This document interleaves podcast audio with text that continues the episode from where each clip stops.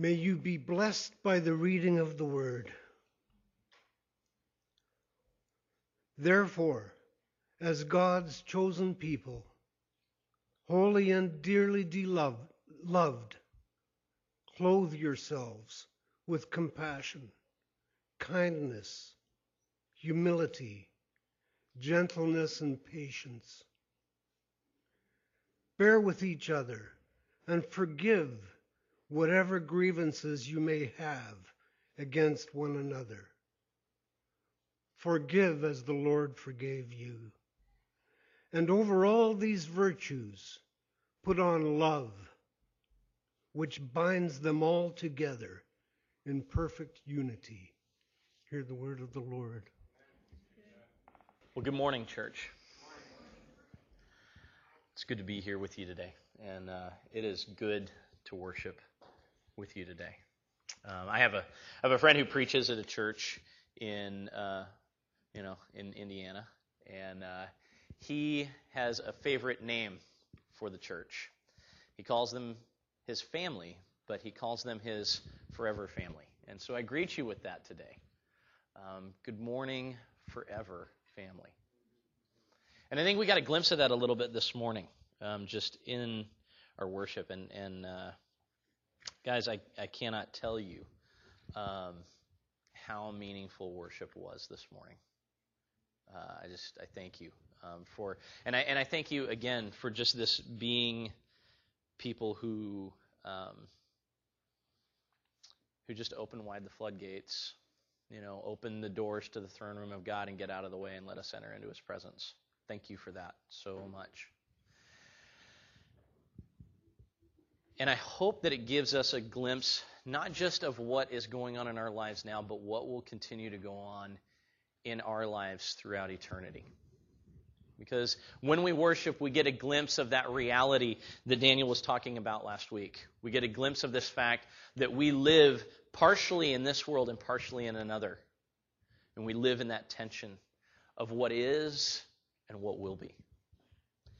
And that shouldn't bring us that should not bring us, I mean, that should bring us a sense of, of we're not quite there yet.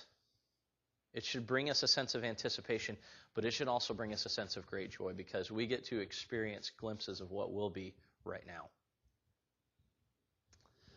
And I love that. And I thank you guys for helping be a part of that and leading us into that into that reality, reminding us of who we are and of whose we are. Jesus tells a story. Um, it's in Matthew and it's in Luke about a king who was throwing a wedding celebration. And it was greater and more extravagant than any had ever been before or since. And yet, when it came time to invite all of the guests, uh, they either refused to come or they just outright acted violently and mistreated the king's emissaries. And you would think the king would be disgraced. You would think the king would cancel the party, but that's not what the king does. Instead, the king does the outrageous, the extraordinary. He sends his messengers out into the streets. And he begins collecting the outcasts of society, Luke says the sick, the lame, the beggars, the blind. Those who have no business being in the presence of the king. All of these unworthy people are invited to the most lavish celebration in the world. Starving bellies get filled with rich food. Faces that are stained with tear tracks are now crinkled with laugh lines of delight. Voices that used to cry out for mercy praise the heart of the benevolent king. Beggars toss aside their rags and they walk around in wedding clothes. And they mingle in formal wear. But the parable in Matthew has a surprising twist at the end. See, as the king moves throughout this joyous, grateful crowd of people, he finds a guy that's still hanging out in his rags. And you can almost hear the scorn a little bit as well as sadness in the king's voice as he says to him, Friend, how is it that you came to be here without your wedding clothes? And the guy has nothing in response because his, his dress kind of says it all already. He really doesn't understand what it is that he stepped into. He really doesn't he really doesn't get the the the magnificence or or or the extraordinary circumstances of what's actually happened to him.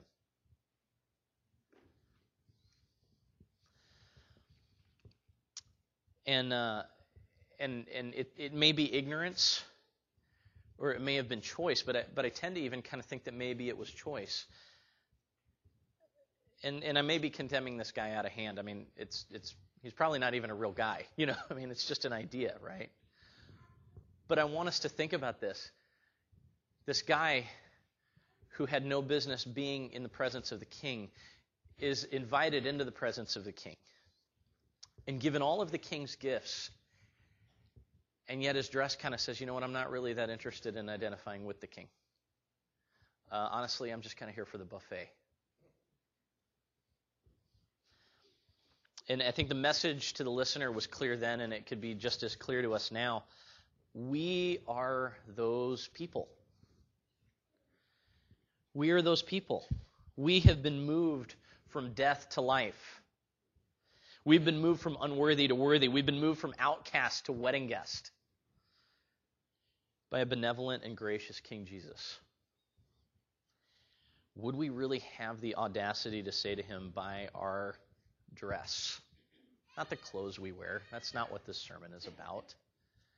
But would we really have the audacity by our outward selves to say to him, you know, I'm really not that interested in, in being thankful or grateful or really even identifying myself with your party. I was just here because I heard there was free food. I was just here because there was some stuff that I could take advantage of and I took advantage of it. So, thanks. Have a good party. I know, that, I know that's kind of a slap in the face kind of statement, and I don't want this. I don't want this sermon to be a slap in the face. I want this sermon instead to arouse something in us, much like worship aroused something in us this morning. We have been called to something so amazing, says Paul. And as he moves through this, this section in Colossians 3. He starts with therefore. And you can't do a therefore unless you've had a whole lot leading up to the therefore, right?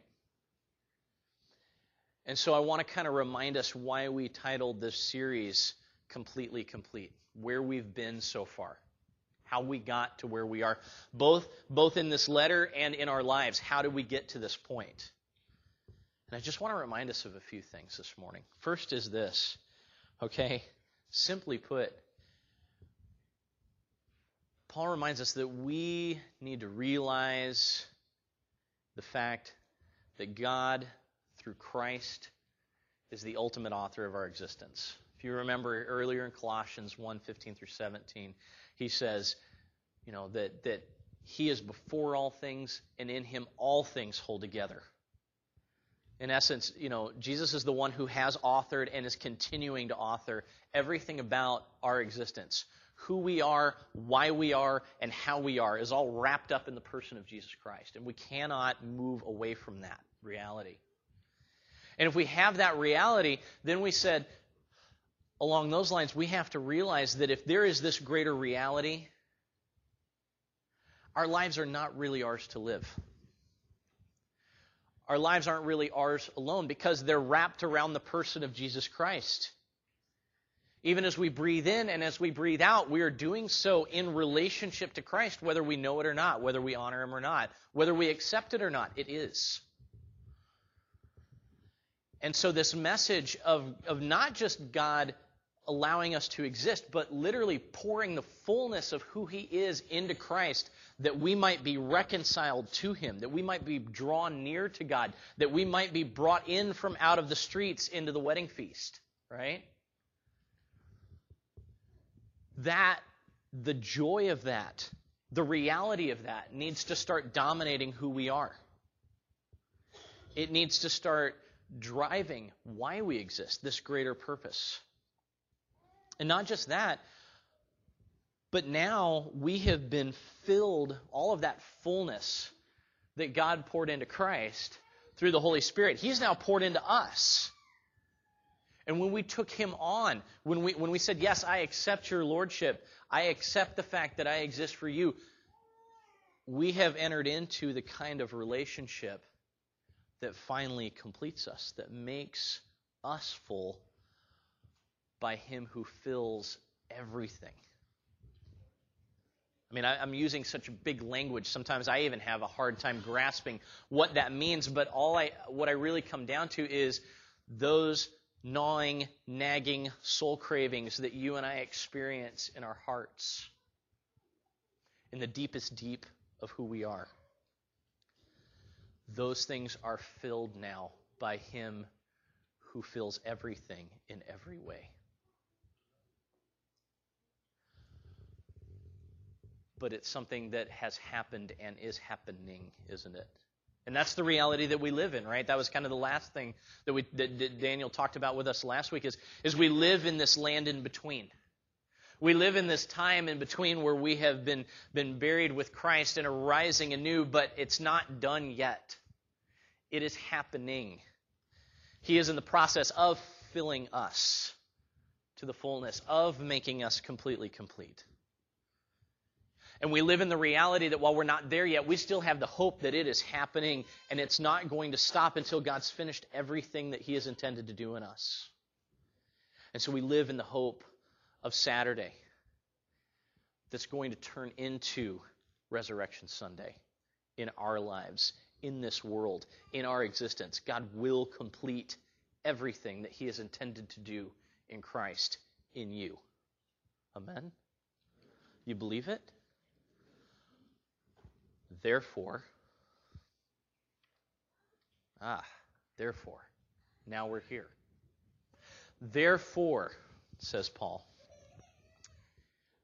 we need to do something accordingly. If we believe that we live in this reality, it's time to do something about it.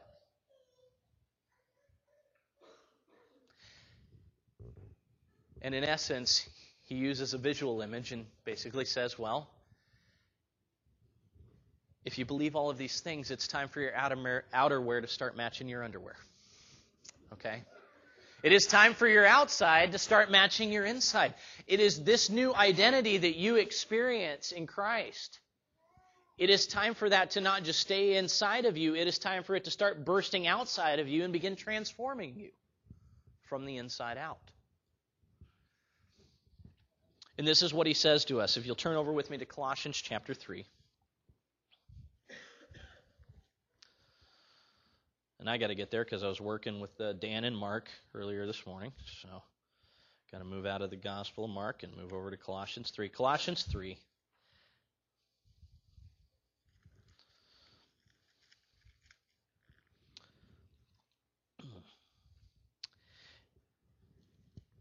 And again, it's it's you you you work up to it. We're going to work out of verse 5, but I'm going to start reading in verse 3 for you died, and your life is now hidden with Christ in God. And when Christ, who is your life, appears, then you also will appear with him in that glory. Put to death, therefore, whatever belongs to that earthly nature. Put to death, therefore, everything that died.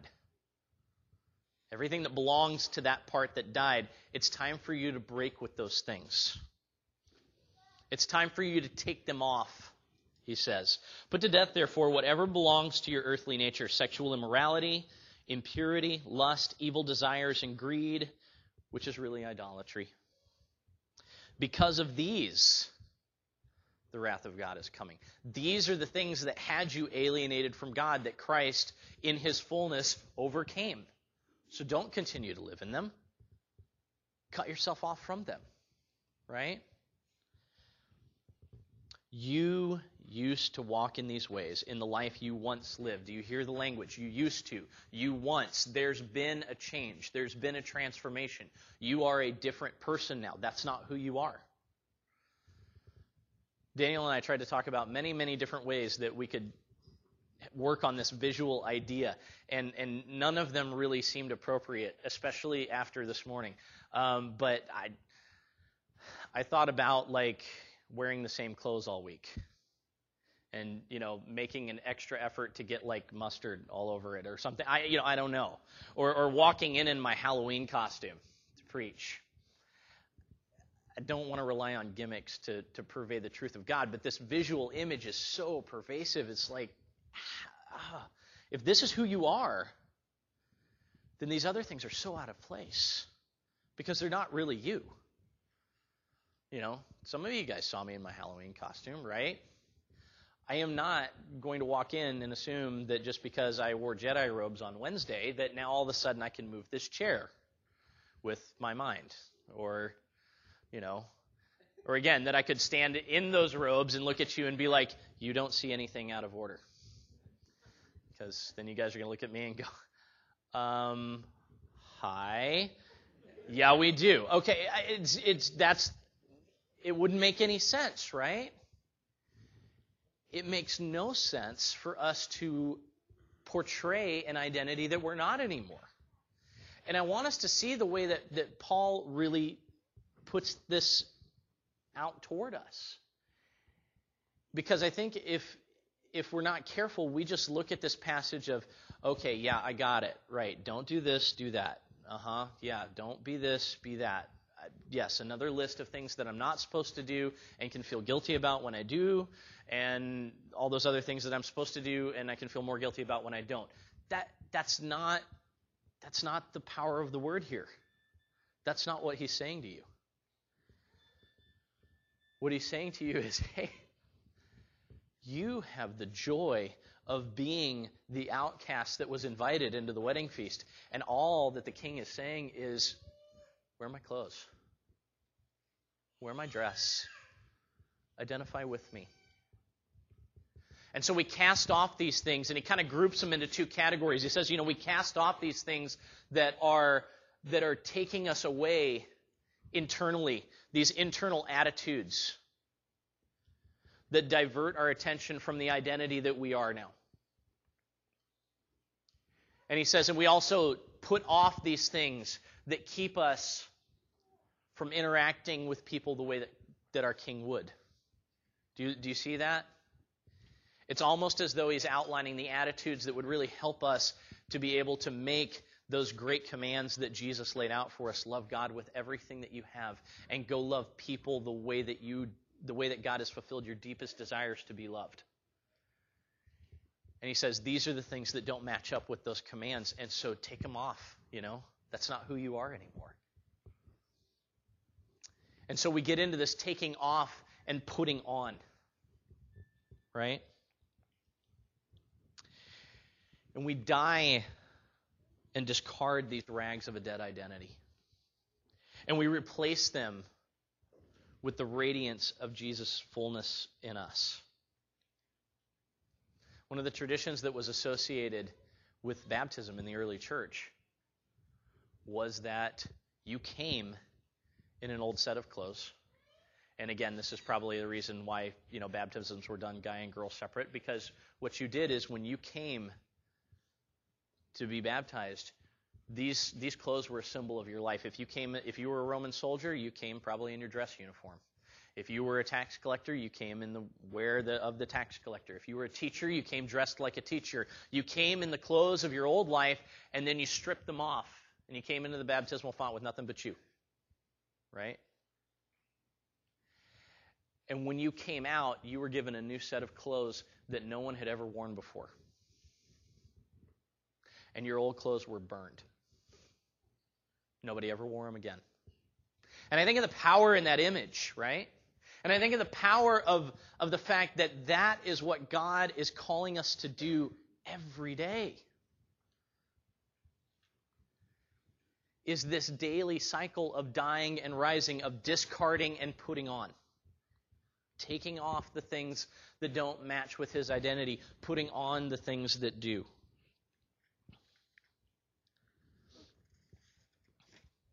And I, and I want us to see, I guess, first and foremost, that these things are not outward acts that make us holy. Okay? Sarah, we can just we can just skip over to the next slide, okay? I am driving her nuts as a PowerPoint person right now because I am not following my line. I know I'm not. I'm totally not. Okay. Um, so it's not her, it's me. All right. And she's very gracious for dealing with me. Um, but I want us to realize that, that these are not outward acts that make you holy. Okay? I cannot say that enough. Because you become a person of compassion, or because you become a person of kindness, or a person of patience, of long suffering, of a person that, that bears with people in love, because you do these things, that is not what makes you holy. I think sometimes we, we get it mixed up. You know, you've heard the phrase, the clothes make the man, right? That, you know, that's not at all what God is describing. In fact, in fact, the opposite. The man makes the clothes, right? Who you are creates the attitudes and the actions that you will bring out, correct? I think it's interesting to note that in the region of Colossae, this is kind of a, a, historical note for you. One of the things that was their prime export, what they really did is they made clothes. Paul's using this. They, they were, they were, there were a lot of shepherds, and they made a very, very fine quality wool called Colossinus. Hey, who'd have thought? It's from Colossae, right? and and that was kind of their pride. It, it was it was like uh, don't know. I mean, in, in Indiana, everybody was like, "Yeah, we're one of the biggest corn producers in the world. We make good corn," you know, or whatever. Or or you know, you know that apples come from Washington. You know, when you're in the states. I mean, that's you know the Washington apples or Idaho potatoes or, or whatever. They they're, what they produce was part of who they are. and Paul is playing on this idea with with uh, with the Colossian churches. He's saying, look, what you produce, these these attitudes that come out of you, just like this this fine clothing that you create. You don't create rags. You create the finest wool in the empire. Why? Because that's who you are. And he says, spiritually, you don't produce rags. You produce the finery of the king because that's who you are now.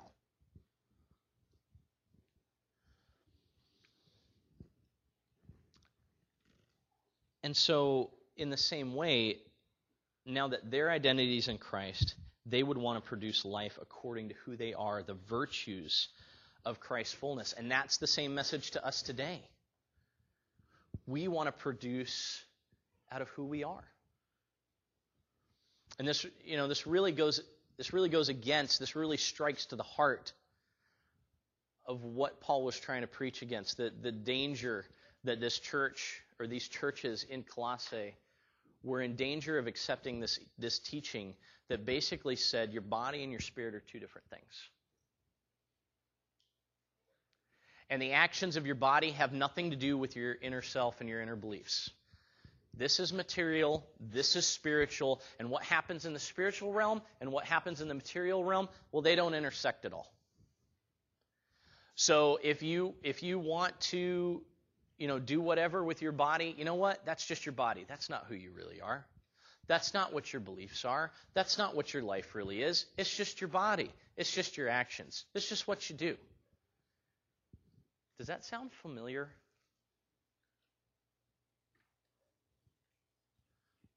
Do we live in a modern day Colossae? Where people say, you know what, I can totally believe this, and then I can totally do that, and it's okay.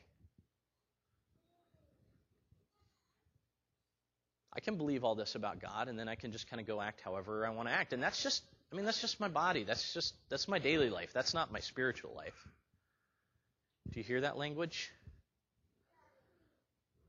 You know what? I hear that language. I hear that language coming out of me sometimes.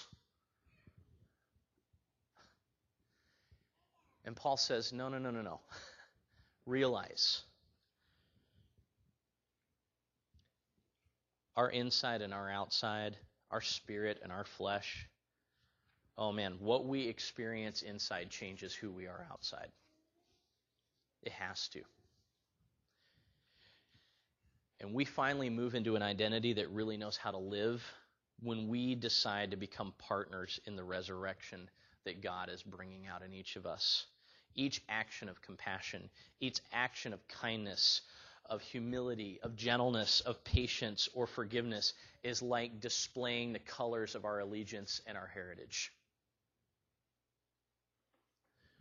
We do what we do out of who we are.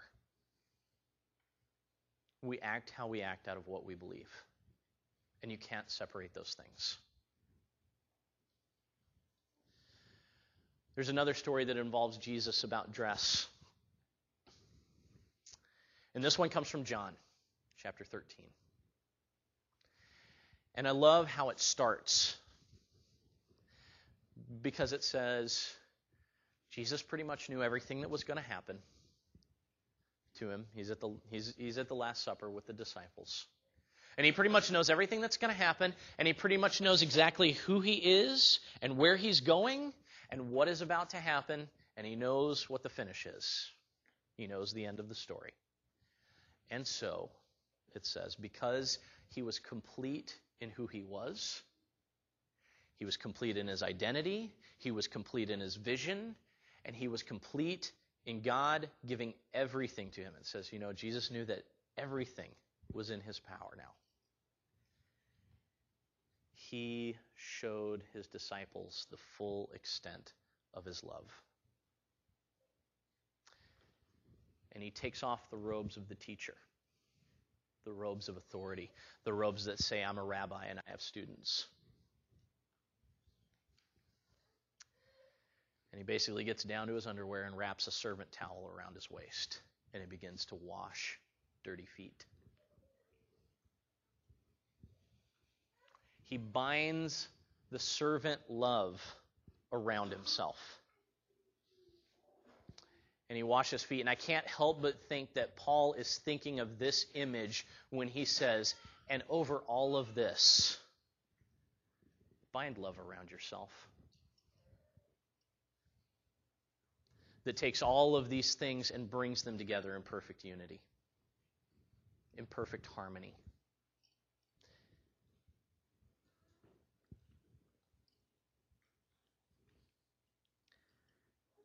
It's such an interesting contrast, right? The king who is willing to take off his robes and put on the rags. And the wedding guest who can't take off his rags to put on the robes.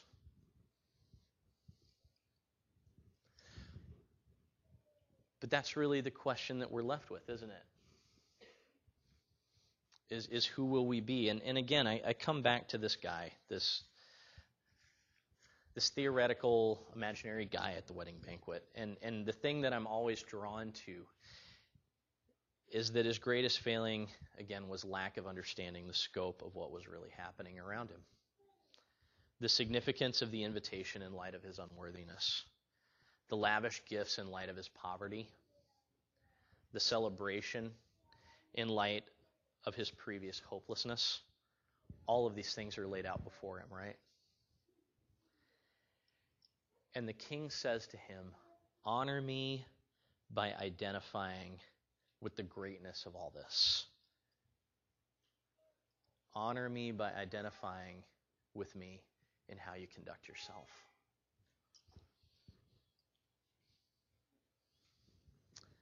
And as marvelous and as incomparable as it all was, he chose to treat it like it was commonplace.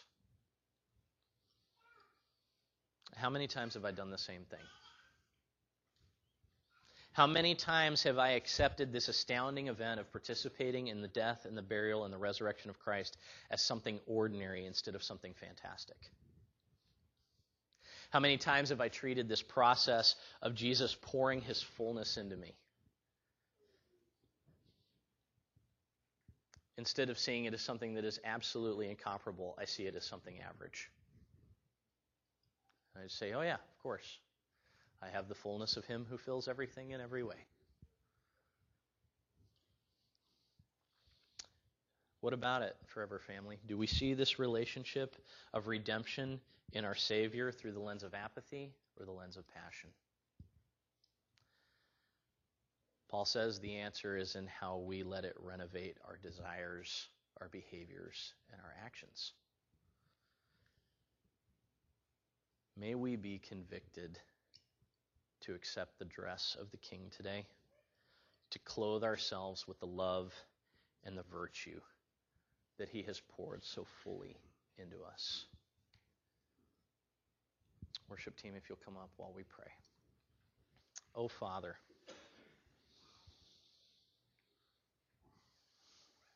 How excellent and how amazing you are. That you would allow your son to do all of this, that you would, that you would give all of your fullness to your son so that he could do this for me. So that he could do this for us. So that he could do this for a world that didn't even recognize him. How incredible. And God, we're humbled. So very humbled by the fact that you have taken us outcasts and invited us into your wedding feast that will never end. Your wedding feast that joins us to you for eternity.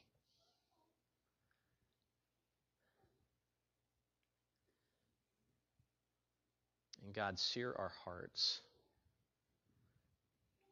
with the reality that it is time for us to live out of the blessing that you have, that you have already bestowed on us. Help us to change our actions to match the allegiance of who we are now. Help us to embrace that identity of the fullness of your Son living in us. The fact that you are transforming us daily into your image. Oh God, please help our outsides to match our insides. And help us not to be discouraged when they don't match, but help us to have the hope that you are not done with us yet. And help us to have the resolve to say, I will continue to remember who I am and whose I am now. And I will live like it.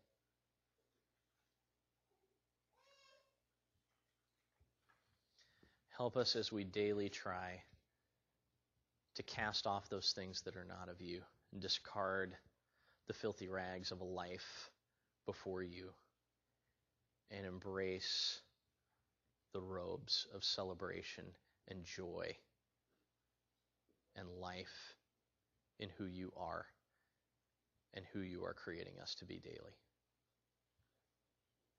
In your holy and precious name, we lift this prayer. Amen.